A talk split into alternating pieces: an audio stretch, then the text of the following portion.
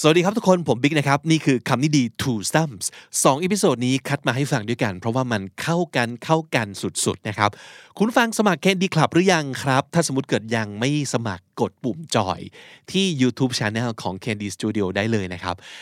ที่แห่งนี้จะเป็นพื้นที่ที่ให้ทุกคนได้เข้ามาใช้ภาษาอังกฤษ ได้มาพูดภาษาอังกฤษ กันแบบเป็นธรรมชาติเลย ไม่ต้องคิดว่าจะต้องมาฝึกเพื่อไปสอบเพื่อไปอะไรทั้งสิ้น เราต้องการมา make friends เราต้องการมา have fun นะครับเพราะฉะนั้นก็มาจอย เป็นส่วนหนึ่งของ bilingual community ที่ KND Club กันได้เลยนะครับ ไปกดปุ่มจอยกันได้ แล้วก็เตรียมตัวสนุกสนานกับหลายกิจกรรมที่เราจะทยอยเสิร์ฟให้กับทุกคนนะครับ alright let's go to what we're talking about today which is about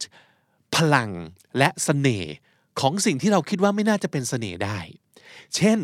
ความเป็นคนไม่ค่อยน่าตื่นเต้นเราใจ ความเป็นคนพูดไม่ค่อยเก่ง อ่าสองอย่างเนี้ยจะเป็นคุณสมบัติที่เราแอบคิดเนอะว่า ถ้าเราพูดไม่ค่อยเก่งนะชวนใครพูดก็ไม่สนุก แล้วก็ไม่ไม่ไม่มีคุณสมบัติของแบบเสน่ห์ที่ให้ทุกคนอยู่ด้วยแล้วสนุกอะเราต้องเป็นคนที่แบบแย่แน่ๆเลย จริง ๆ แล้วจะบอกว่าไม่เสมอไปนะครับ มันมีพลังบางอย่าง แล้วก็เสน่ห์บางอย่างของคนที่รู้สึกจะ boring หรือพูดไม่ค่อยเก่ง ฟังสอง episode นี้แล้วคุณจะเชื่อแล้วคุณจะเห็นเลยว่า มันเป็นความจริง episode หนึ่งคือ พลังและเสน่ห์ของความเป็นคนน่าเบื่อ และอีก episode หนึ่งพลังของการพูดให้น้อยเข้าไว้นะครับ talk less say more ไปฟังกันครับ This is the Standard Podcast, the eye opening experience for your ears. สวัสดีครับ ผมบิ๊กบุญ และคุณกำลังฟังคำนี้ดีพอดแคสต์สะสมสับกันวลนิด ภาษาอังกฤษแข็งแรง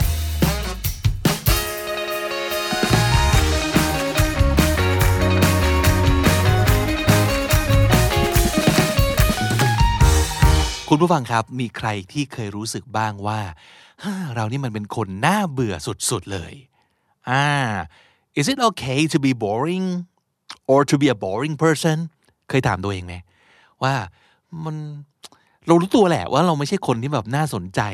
และเป็นที่แบบจับจ้องของทุกคนไม่ได้โดดเด่นขนาดนั้น แน่ๆอยู่แล้วแหละ แต่บางครั้งก็เริ่มรู้สึกว่า แค่ไม่น่าสนใจเท่าไหร่ก็เรื่องหนึ่งแต่ถึงกับน่าเบื่อเลยเนี่ยเฮ้ยมันเราไม่อยากเป็นอย่างนั้นเนี่ย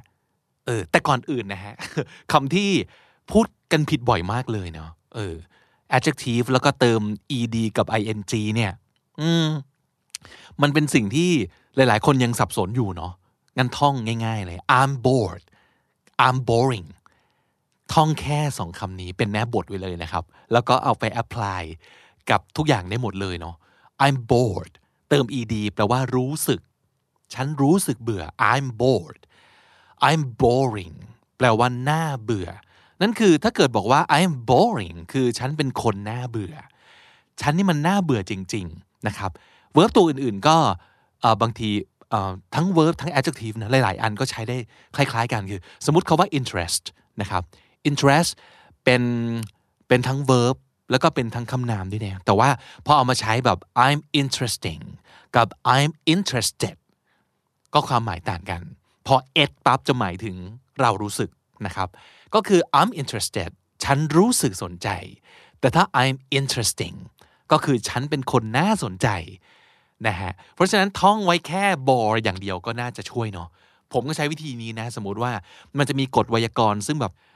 อาจจะมีชุดคำศัพท์มากมาย แต่ว่าถ้าเกิดกฎมันง่าย ๆ เราจำแค่ตัวอย่าง อย่างกรณีนี้ก็คือ I'm bored กับ I'm boring I'm bored ฉันรู้สึกเบื่อ I'm boring ฉันน่าเบื่อนะครับ ถ้าเกิดคุณรู้สึกเบื่อ I'm bored นั่นเป็นปัญหาอีกแบบหนึ่งก็คือไปหาอะไรทำแก้เบื่อ แต่ถ้า I'm boring เป็นอีกปัญหาหนึ่งเลยนะ ที่มีเหมือนกับ I'm bored ก็คือเราเป็นคนน่าเบื่อนะครับ so does not being an interesting person make you sad นั่นคือคำถามของผม การที่รู้ตัวว่าเราไม่ใช่คนน่าสนใจทำให้คุณรู้สึกเศร้าหรือเปล่าทำให้คุณรู้สึกแย่หรือเปล่า เออลองคิดดู ผมว่ามันอยู่ที่ how do you define being not interesting or how do you define the opposite of boring คุณนิยามคำว่าเป็นคนไม่น่าสนใจยังไง การเป็นคนน่าเบื่อคือยังไงสำหรับคุณ แล้วอะไรที่มันอยู่ตรงข้ามกับความน่าเบื่อ นั่นคือภาพที่คุณคิดว่ามันดีใช่ไหม คุณเห็นภาพนั้นชัดหรือเปล่า คนที่น่าสนใจคืออะไรล่ะครับ คนที่ไม่น่าเบื่อคือต้องยังไง a person who shines all the time with their magnetic personality or their magnetism magnetism magnet คือแม่เหล็ก magnetism คือเสน่ห์ดึงดูดนะครับ คือ magnetic personality คนที่มีบุคลิกภาพที่จะดึงดูดความสนใจของคน เหรอ ต้องเป็นคนอย่างนั้นโดยเนื้อแท้โดยธรรมชาติเลยใช่ไหม ถึงจะเรียกว่าไม่น่าเบื่อ or a person who's energetic and upbeat and super friendly and always always tells interesting stories or anecdotes เหรอ ต้องเป็นคนอย่างนั้นหรือเปล่า คนที่แบบมีพลังงานตลอดเวลา energetic นะครับ upbeat คือคึกคักนะครับ ไม่เคยเดินหงอยๆเลยอะ่ะ เหมือนกับเดินแบบเด้งตัวตลอดเวลานะครับ หรือว่า super friendly เข้าไหนเข้านั่นพูดคุยได้กับทุกคน แล้วก็ always always tells interesting anecdotes เขาว่า anecdotes แปลว่า เรื่องราว อาจจะเป็นเรื่องสั้นๆ มักจะเป็นเรื่องสนุกสนุกเกี่ยวกับสิ่งที่เขาไปเจอมา นั่นคือ anecdotes ต้องเป็นคนอย่างนี้หรือเปล่า ถึงจะเรียกว่าไม่น่าเบื่อ เออ หรือ or a person who's super funny with all the cool jokes ต้องเป็นคนตลกมีมุกเยอะอย่างนั้นหรือเปล่า ถึงจะเรียกว่าไม่น่าเบื่อ or a person who's great at talking to people or in public ต้องเป็นคนที่คุยกับคนเก่ง อย่างนั้นหรือเปล่า ถึงจะเรียกว่าเป็นคนที่ไม่น่าเบื่อ นั่นคือภาพโดยทั่วไปของคนที่ตรงข้ามกับ boring ถูกไหมฮะ เออ เพราะฉะนั้นต้องมาถามกันอีกทีหนึ่งนะว่าแล้วตัวคุณเนี่ยเป็นคนแบบไหน แล้วมันเข้าข่าย ภาพที่คุณคิดว่าเป็นสิ่งที่เรียกว่าน่าเบื่อหรือเปล่า งั้นฝากคอมเมนต์มาหน่อย ผมอยากรู้ว่าในความคิดของคุณ คนน่าเบื่อคือคนยังไง เออ ลองบอกมาสิครับว่า boring person มันต้องยังไงนะครับ แต่วันนี้ที่จะมาบอกเนี่ยก็คือบางทีการเป็นคนน่าเบื่อ อาจจะไม่ใช่สิ่งที่แย่ที่สุดในโลกก็ได้นะ อาจจะมีอะไรหรือเปล่าที่คุณเข้าใจผิดเกี่ยวกับเขาว่าน่าเบื่อ หรือจริงๆ แล้วความน่าเบื่อก็ไม่ได้แย่อย่างไร ข้อหนึ่งครับ you can be such a good listener and people love that เมื่อกี้อย่างที่บอกว่าในในหัวของคุณคนที่ไม่น่าเบื่อคือ คนที่คุยเก่ง อ่ามีเรื่องราวต่างๆ มานำเสนอตลอดเวลา นั่นคือเขาขจัดความเบื่อให้กับทุกคนได้ด้วยนะ เออ แต่คนที่ไม่มีอะไรมาเล่ามาแชร์ ก็ไม่ได้แย่นะครับ เพราะคุณอาจจะเป็นคนที่ฟังเก่งก็ได้ และนั่นคือสิ่งที่คนต้องการ you can be such a good listener and people love that เขาบอกอย่างนี้ ลองคิดดูนะ most people who consider themselves boring almost always consider others interesting ถ้าคุณคิดว่าตัวเองน่าเบื่อ เป็นไปได้เลย อย่างยิ่งว่า เป็นเพราะคุณคิดว่าคนอื่นน่าสนใจไง และนี่คือสิ่งที่โอเคนะ เพราะว่าหนึ่งคุณ humble คุณถ่อมตัว กับสอง you respect the audience คุณเคารพในตัวคนที่กำลังอยู่กับคุณ คนที่เป็นผู้ฟัง เพราะฉะนั้นคุณจะไม่พูดเรื่องตัวเองมากเกินไป แล้วคุณจะตั้งใจฟังเรื่องราวของคนอื่นมากขึ้น เพราะคุณคิดว่า เฮ้ย ใคร ๆ ก็น่าสนใจกว่าเราหมดเลยอะ่ะ เพราะฉะนั้น เฮ้ย เงียบๆดีกว่าเราเนี่ย เงียบๆไว้ แล้วฟังในสิ่งที่น่าสนใจ ที่คนน่าสนใจจะมาเล่าให้เราฟังดีกว่า นั่นอาจจะเป็นสิ่งที่เกิดขึ้นเมื่อคุณรู้สึกว่าตัวเองเป็นคนน่าเบื่อก็ได้ นั่นคือ คนอื่นน่าสนใจ 2. you just shine when you genuinely do and people are amazed by that ประโยคนี้แปลว่า you just shine คือคุณจะส่องแสง when you genuinely do เมื่อถึงเวลาที่คุณต้องส่องแสงจริง ๆ เท่านั้น แล้วมันจะทำให้คนรู้สึก amazing ขึ้นมาได้ครับ ความหมายก็คือ น่าเบื่อไม่น่าเบื่อ มันอาจจะเป็นแค่การแสดงออกในหัวของคุณนะ แต่ตราบใดที่คุณมีอะไรที่คุณสนใจมากๆ เช่นอะมี passion มีสิ่งที่คุณถนัด มีเรื่องราวที่คุณไปประสบพบเจอมาในชีวิตจริงนะครับ แล้วเรื่องเหล่านี้อาจจะไม่ใช่สิ่งที่คุณจะต้องลุกขึ้นมาบอกคนอื่นตลอดเวลา อย่างที่เราคิดว่าคนน่าสนใจต้องเป็น ใช่ไหม แต่เราก็รอจังหวะที่เหมาะสมแล้วแชร์ออกมาอย่างเป็นธรรมชาติ and when a person who flies under the radar finally chooses to speak on something that lights up their eyes their audience listens ประโยคนี้ดีมากเลยอะผมชอบ ก็คือเวลาคนที่ flies under the radar คนที่บินแบบหลบเลี่ยงเรดาร์คืออะไรครับ คนที่ไม่ทำตัวเป็นจุดเด่น ก็คือคนที่ไม่ลุกขึ้นมาทำตัวเป็นคนน่าสนใจตลอดเวลา นั่นคือคนที่ fly under the radar นะครับ finally chooses to speak on something that lights up their eyes คนประเภทที่แบบปกติเงียบๆ แต่จู่ๆ ตัดสินใจลุกขึ้นมาพูดในสิ่งที่จะทำให้ตาเขามีประกายขึ้นมา นั่นแหละคือเวลาที่ทุกคนจะหันมาฟัง เราไม่จำเป็นจะต้องฉายแสงตลอดเวลาก็ได้ ไม่จำเป็นต้องเป็นคนน่าสนใจในทุกวงสังคม ทุกวงสนทนาก็ได้ เราเป็นผู้ฟังที่ดีได้เสมอครับ เราเป็น participant ที่ดี กับทุกกิจกรรมได้เสมอ โดยไม่จำเป็นต้องเป็นผู้นำหรือคนที่โดดเด่น แต่เมื่อไหร่ก็ตามครับ ที่วงสนทนา พัดพาไปสู่เรื่องที่เราสนใจจริงๆอะแล้วเราพูดขึ้นมา อย่างคนที่รู้ดี อย่างคนที่มีความรู้สึกกับมันอย่างจริงใจ และประกายตาของเราคือวิบวับขึ้นมาเลย นั่นแหละคือสิ่งที่ทุกคนจะแบบ เฮ้ย คนคนนี้แม่งมี passion ว่ะ ปกติไม่ได้พูดอะไรเยอะ แต่พอพูดถึงเรื่องนี้ขึ้นมา เฮ้ย เราเห็นชีวิตชีวาในตัวของเขา moment นั่นแหละครับ ที่คุณจะเป็นคนน่าสนใจจริง ๆ โดยที่คุณไม่รู้สึกว่าคุณจำเป็นต้อง keep personality ของความน่าสนใจตลอดเวลาเลยก็ได้ ผมจะบอกอย่างนี้ ความน่าสนใจไม่จำเป็นจะต้องเป็นบุคลิกภาพของคุณแบบ always on ก็ได้นะ แต่มันอาจจะเป็นบางโมเมนต์ที่คุณรู้สึกจริง ๆ แล้ว เลือกที่จะลุกขึ้นมาพูด หรือลุกขึ้นมาแสดงออก คุณน่าสนใจเป็นโมเมนต์ก็ได้นะครับ ไม่จำเป็นจะต้อง all the time ข้อ 3 ครับ you are a puzzle to others and that can be a good thing a puzzle ก็คือปริศนา เออ การที่เราเป็นคนเหมือนเงียบๆ ไม่ค่อยลุกขึ้นมาแชร์อะไรนะครับ นั่งยิ้มยิ้มอยู่เฉยๆ เราอาจจะรู้สึกว่าแบบนี้น่าเบื่อ บางคนอาจจะคิดว่าอย่างนี้น่าเบื่อถูก ก็ไม่ปฏิเสธนะ มีคนคิดอย่างนั้นจริง ๆ แต่สำหรับคนจำนวนหนึ่งครับ นั่นน่ะคือสิ่งที่น่าค้นหานะ มันคือสิ่งที่เป็น puzzle เป็นปริศนาที่รอคอยการเข้าไปค้นพบ ว่า เอ๊ะ คนคนนี้น่าสนใจอย่างไรนะ มันอาจจะเป็นออร่าบางอย่าง ที่คุณคิดว่ามันน่าเบื่อ แต่คนอื่นคิดว่ามันน่าสนใจ ก็ได้นะฮะ เพราะฉะนั้นสิ่งที่ในหัวของคุณบอกตัวเองว่ามันน่าเบื่อ อาจจะเป็นความน่าค้นหาไง แล้วมีอีกคำหนึ่งที่อยากจะให้เราเราท่องไว้เลยคือ better to remain silent and be thought a fool than to speak and to remove all doubt คำกล่าวนี้เขาบอกว่ามาจากเอบรฮัมลิงคอน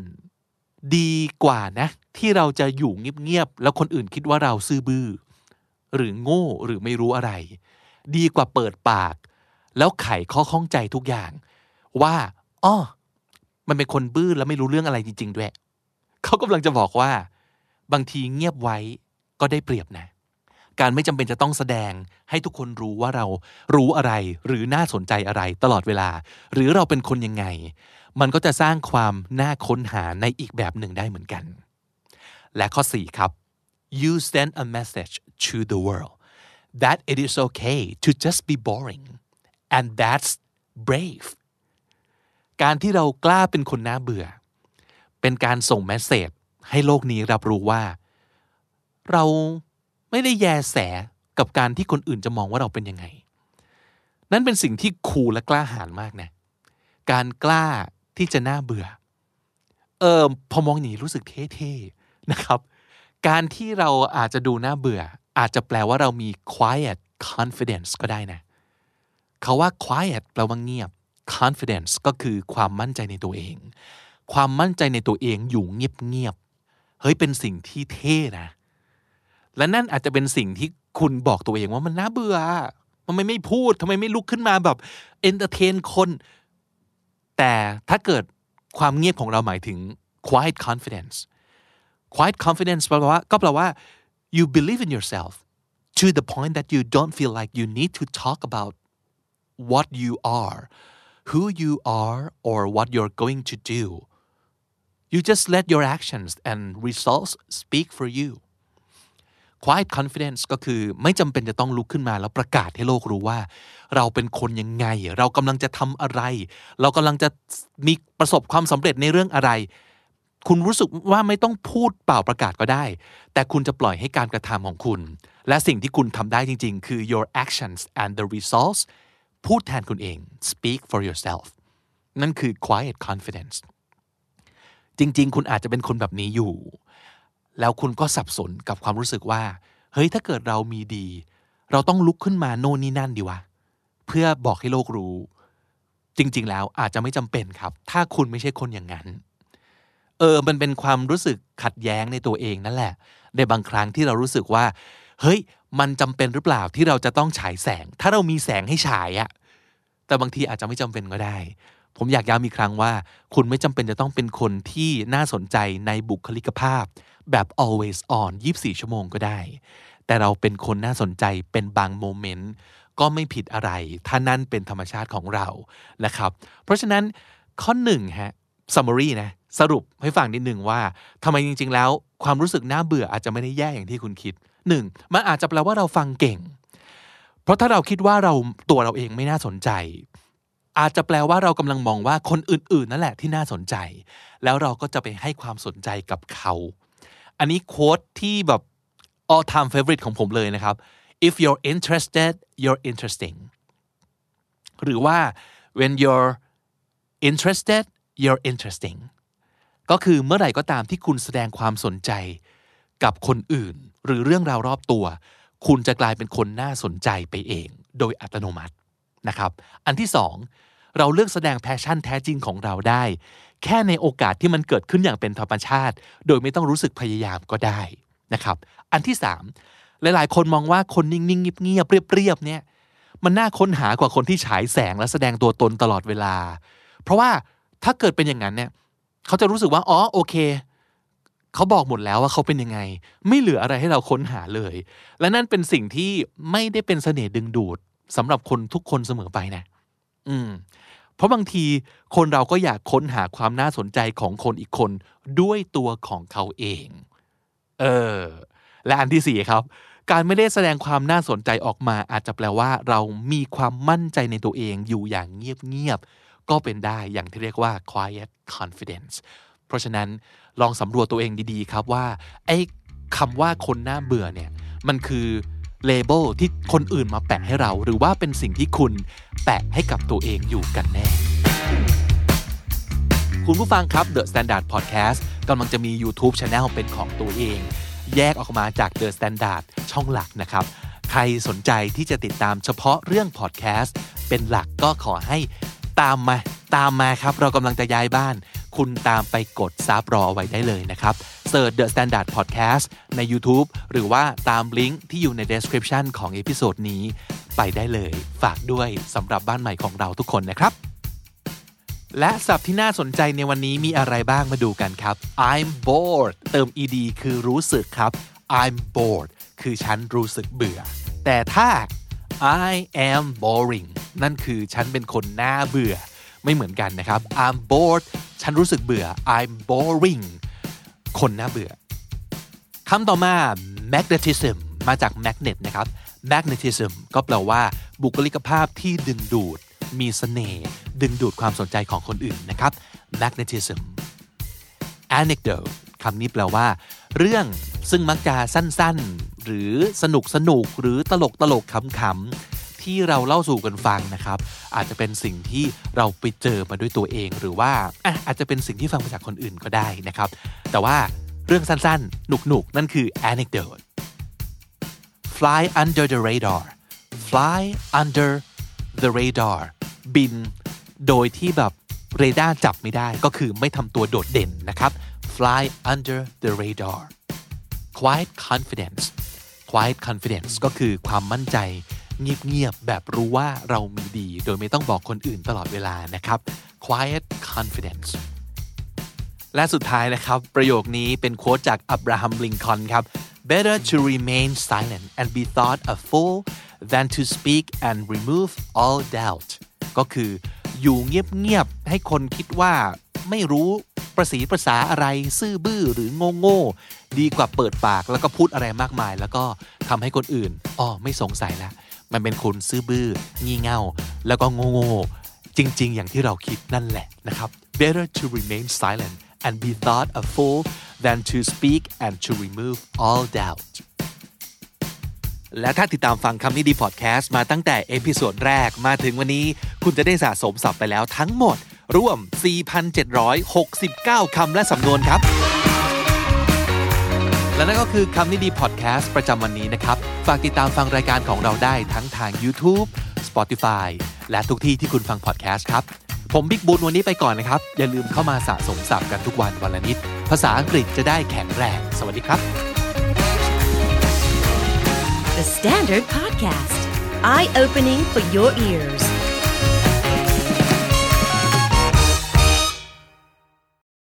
ประเด็นในวันนี้น่าสนใจมากครับคุณผู้ฟังครับ why you should talk only when you need to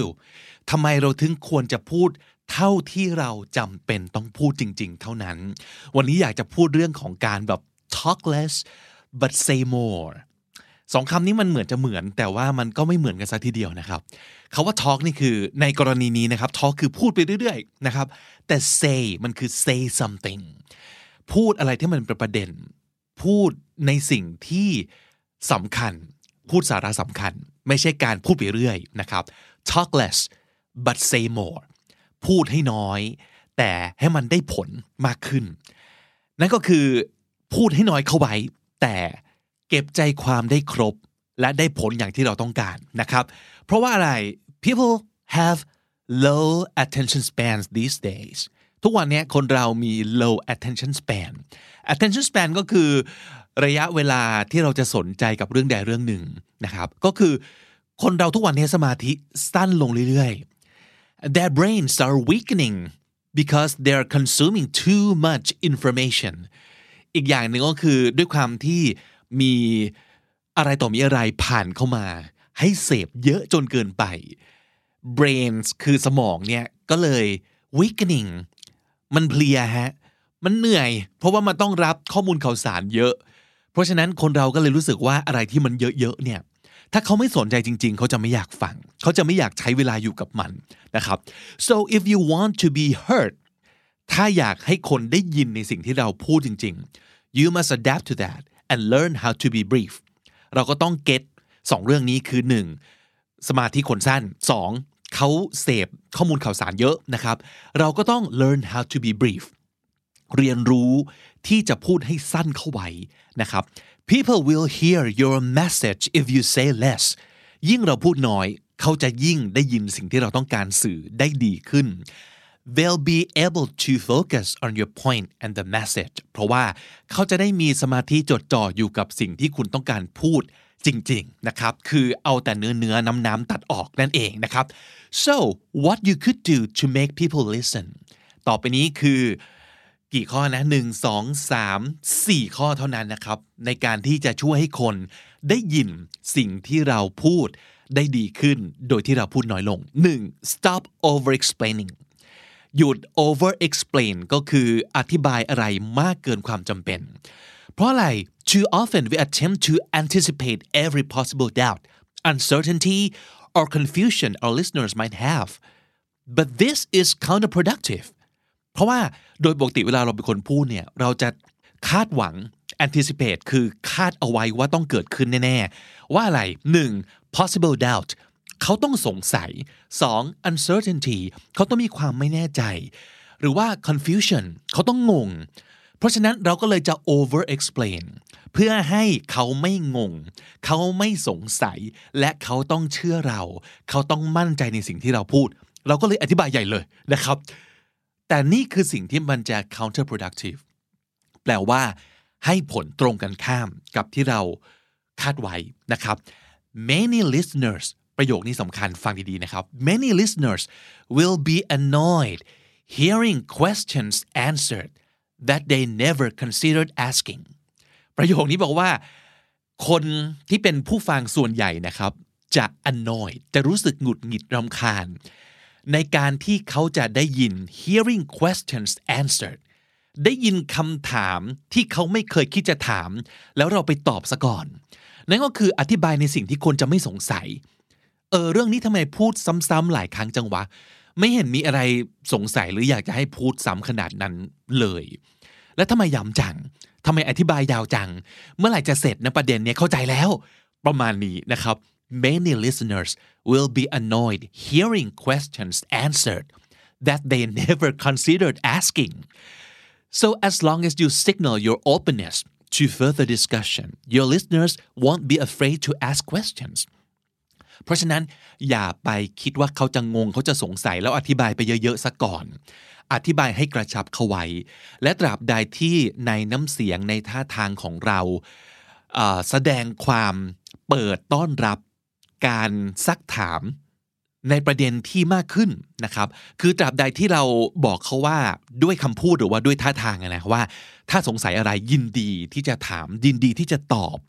ยินดีที่จะดิสคัสกันต่อไป คนเขาก็จะไม่กลัวที่จะถามเราทีหลัง เพราะฉะนั้นกระชับไว้ก่อน สั้นไว้ก่อน แล้วก็ suggest ว่า มีอะไรคุยกันนะ มีอะไรถามได้นะ เขาก็จะถามทีหลังเองนะครับ นั่นคือข้อแรกเราอย่า over explaining อันที่สองคือ become an expert on body language สิ่งที่เราจะต้องโฟกัสอันต่อไปคือภาษาท่าทางครับ people don't communicate solely through speech คาว่า solely ก็คือ only คือแต่เพียงอย่างเดียวเท่านั้น ก็คือคนเราไม่ได้สื่อสารกันด้วยเฉพาะ speech หรือว่าคำพูด they also communicate through gestures facial expressions posture posture ก็คือท่าทางนะครับ การวางมาดการวางตัว movements นะครับ and the position of their legs and arms ทั้งท่าทางมือไม้นะครับ facial expressions คือสีหน้า การขยับตัว วางมือวางเท้ายังไง ทั้งหมดนี้เป็นการสื่อสารทั้งหมด เราต้อง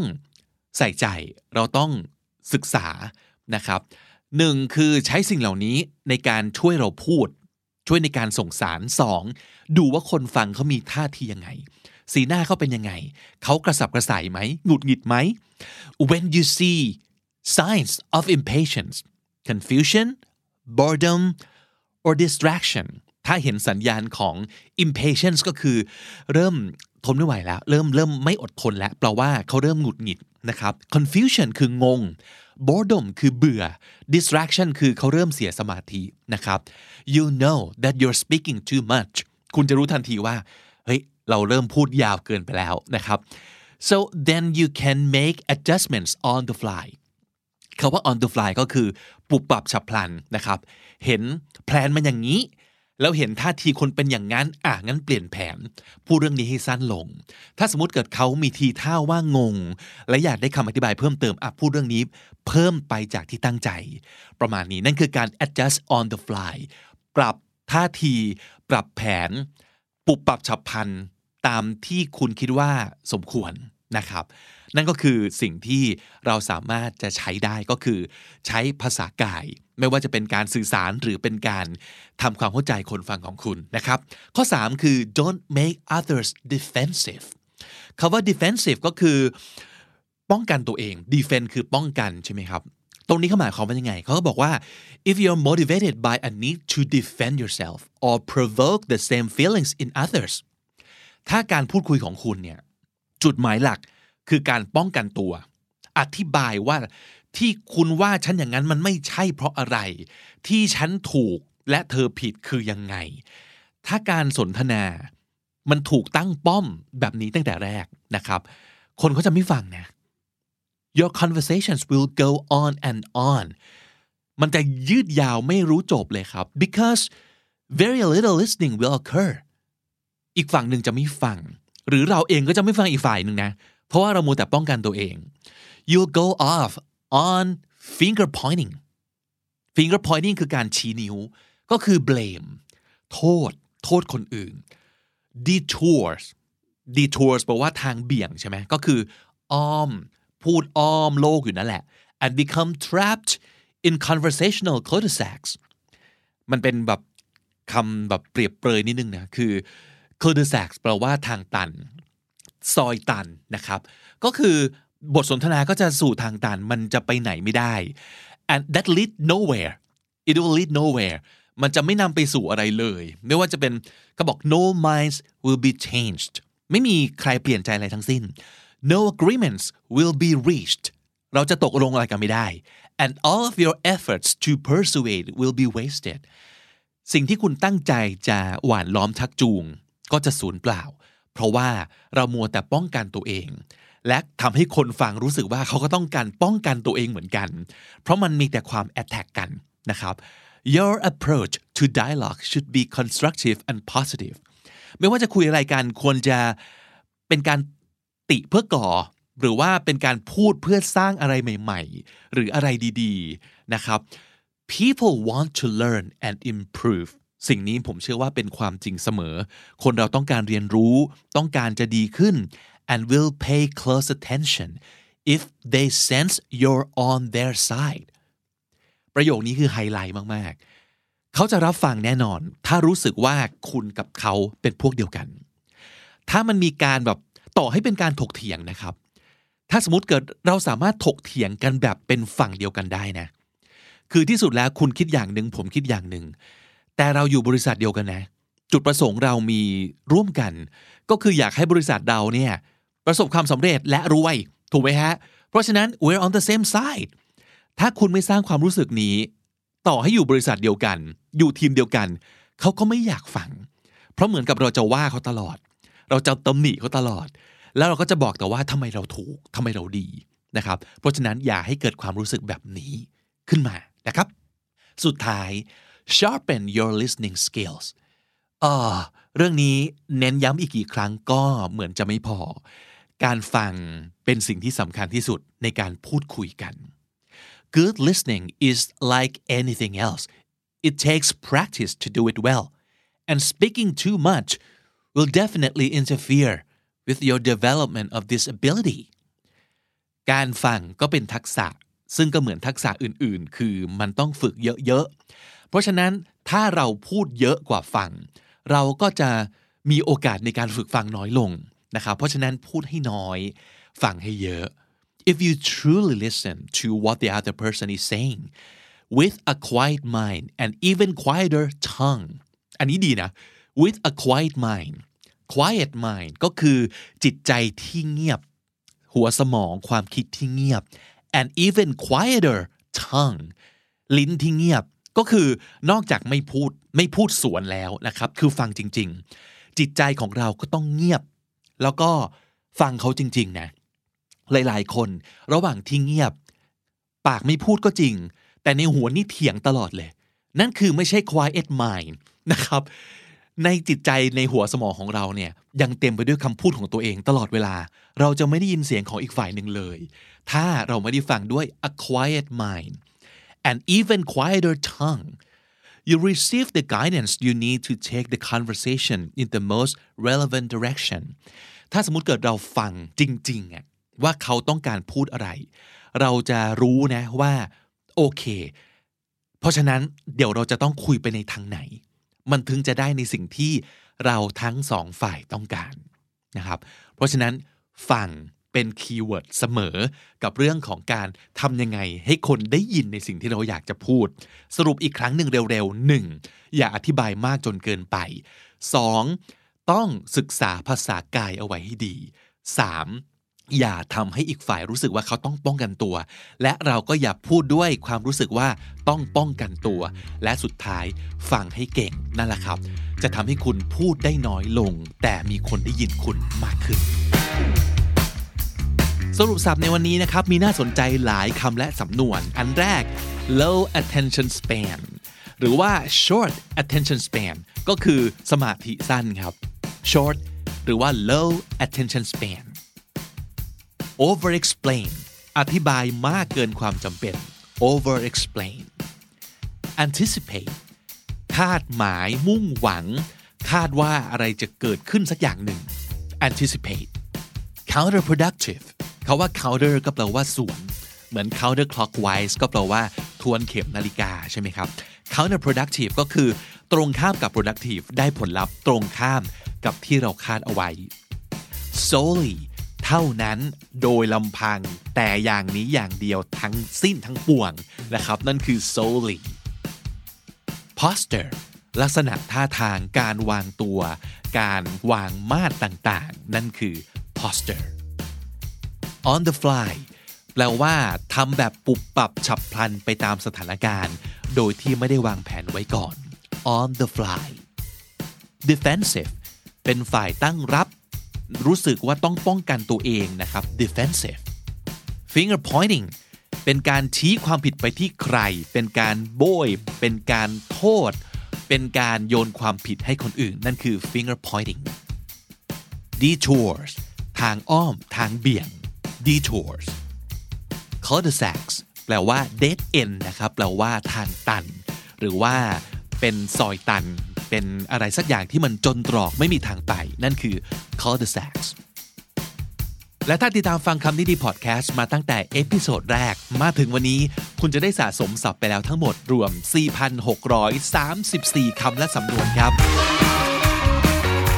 คุณผู้ฟังครับตอนนี้บน Facebook เราเปิดกรุ๊ป ชื่อว่าภาษาดีชีวิตดีโดยคำนี้ดีพอดแคสต์นะครับอ๋อมีคนมาเข้าร่วมกรุ๊ปมากมาย มีการสนทนากันมากมาย ทั้งสองภาษาคึกคักกันมากเลยนะครับ อยากชวนทุกคนที่รู้สึกสนุกสนานกับภาษาอังกฤษ หรืออยากสนุกกับภาษาอังกฤษให้มากขึ้น เพื่อที่เราจะได้เก่งขึ้นไปรวมตัวกันตรงนี้นะครับเสิร์ชบน Facebook ได้เลยย้ำอีกครั้งหนึ่งชื่อกรุ๊ปคือ ภาษาดีชีวิตดี โดยคำนี้ดีพอดแคสต์เราเจอกันตรงนั้นนะครับ และนั่นก็คือคำนี้ดีประจำวันนี้นะครับ ฝากติดตามฟังรายการของเราได้ทาง YouTube Spotify และทุกที่ที่คุณฟังพอดแคสต์ ผมบิ๊กบุญวันนี้ไปก่อนนะครับ อย่าลืมเข้ามาสะสมศัพท์กันทุกวันวันละนิด ภาษาอังกฤษจะได้แข็งแรง สวัสดีครับ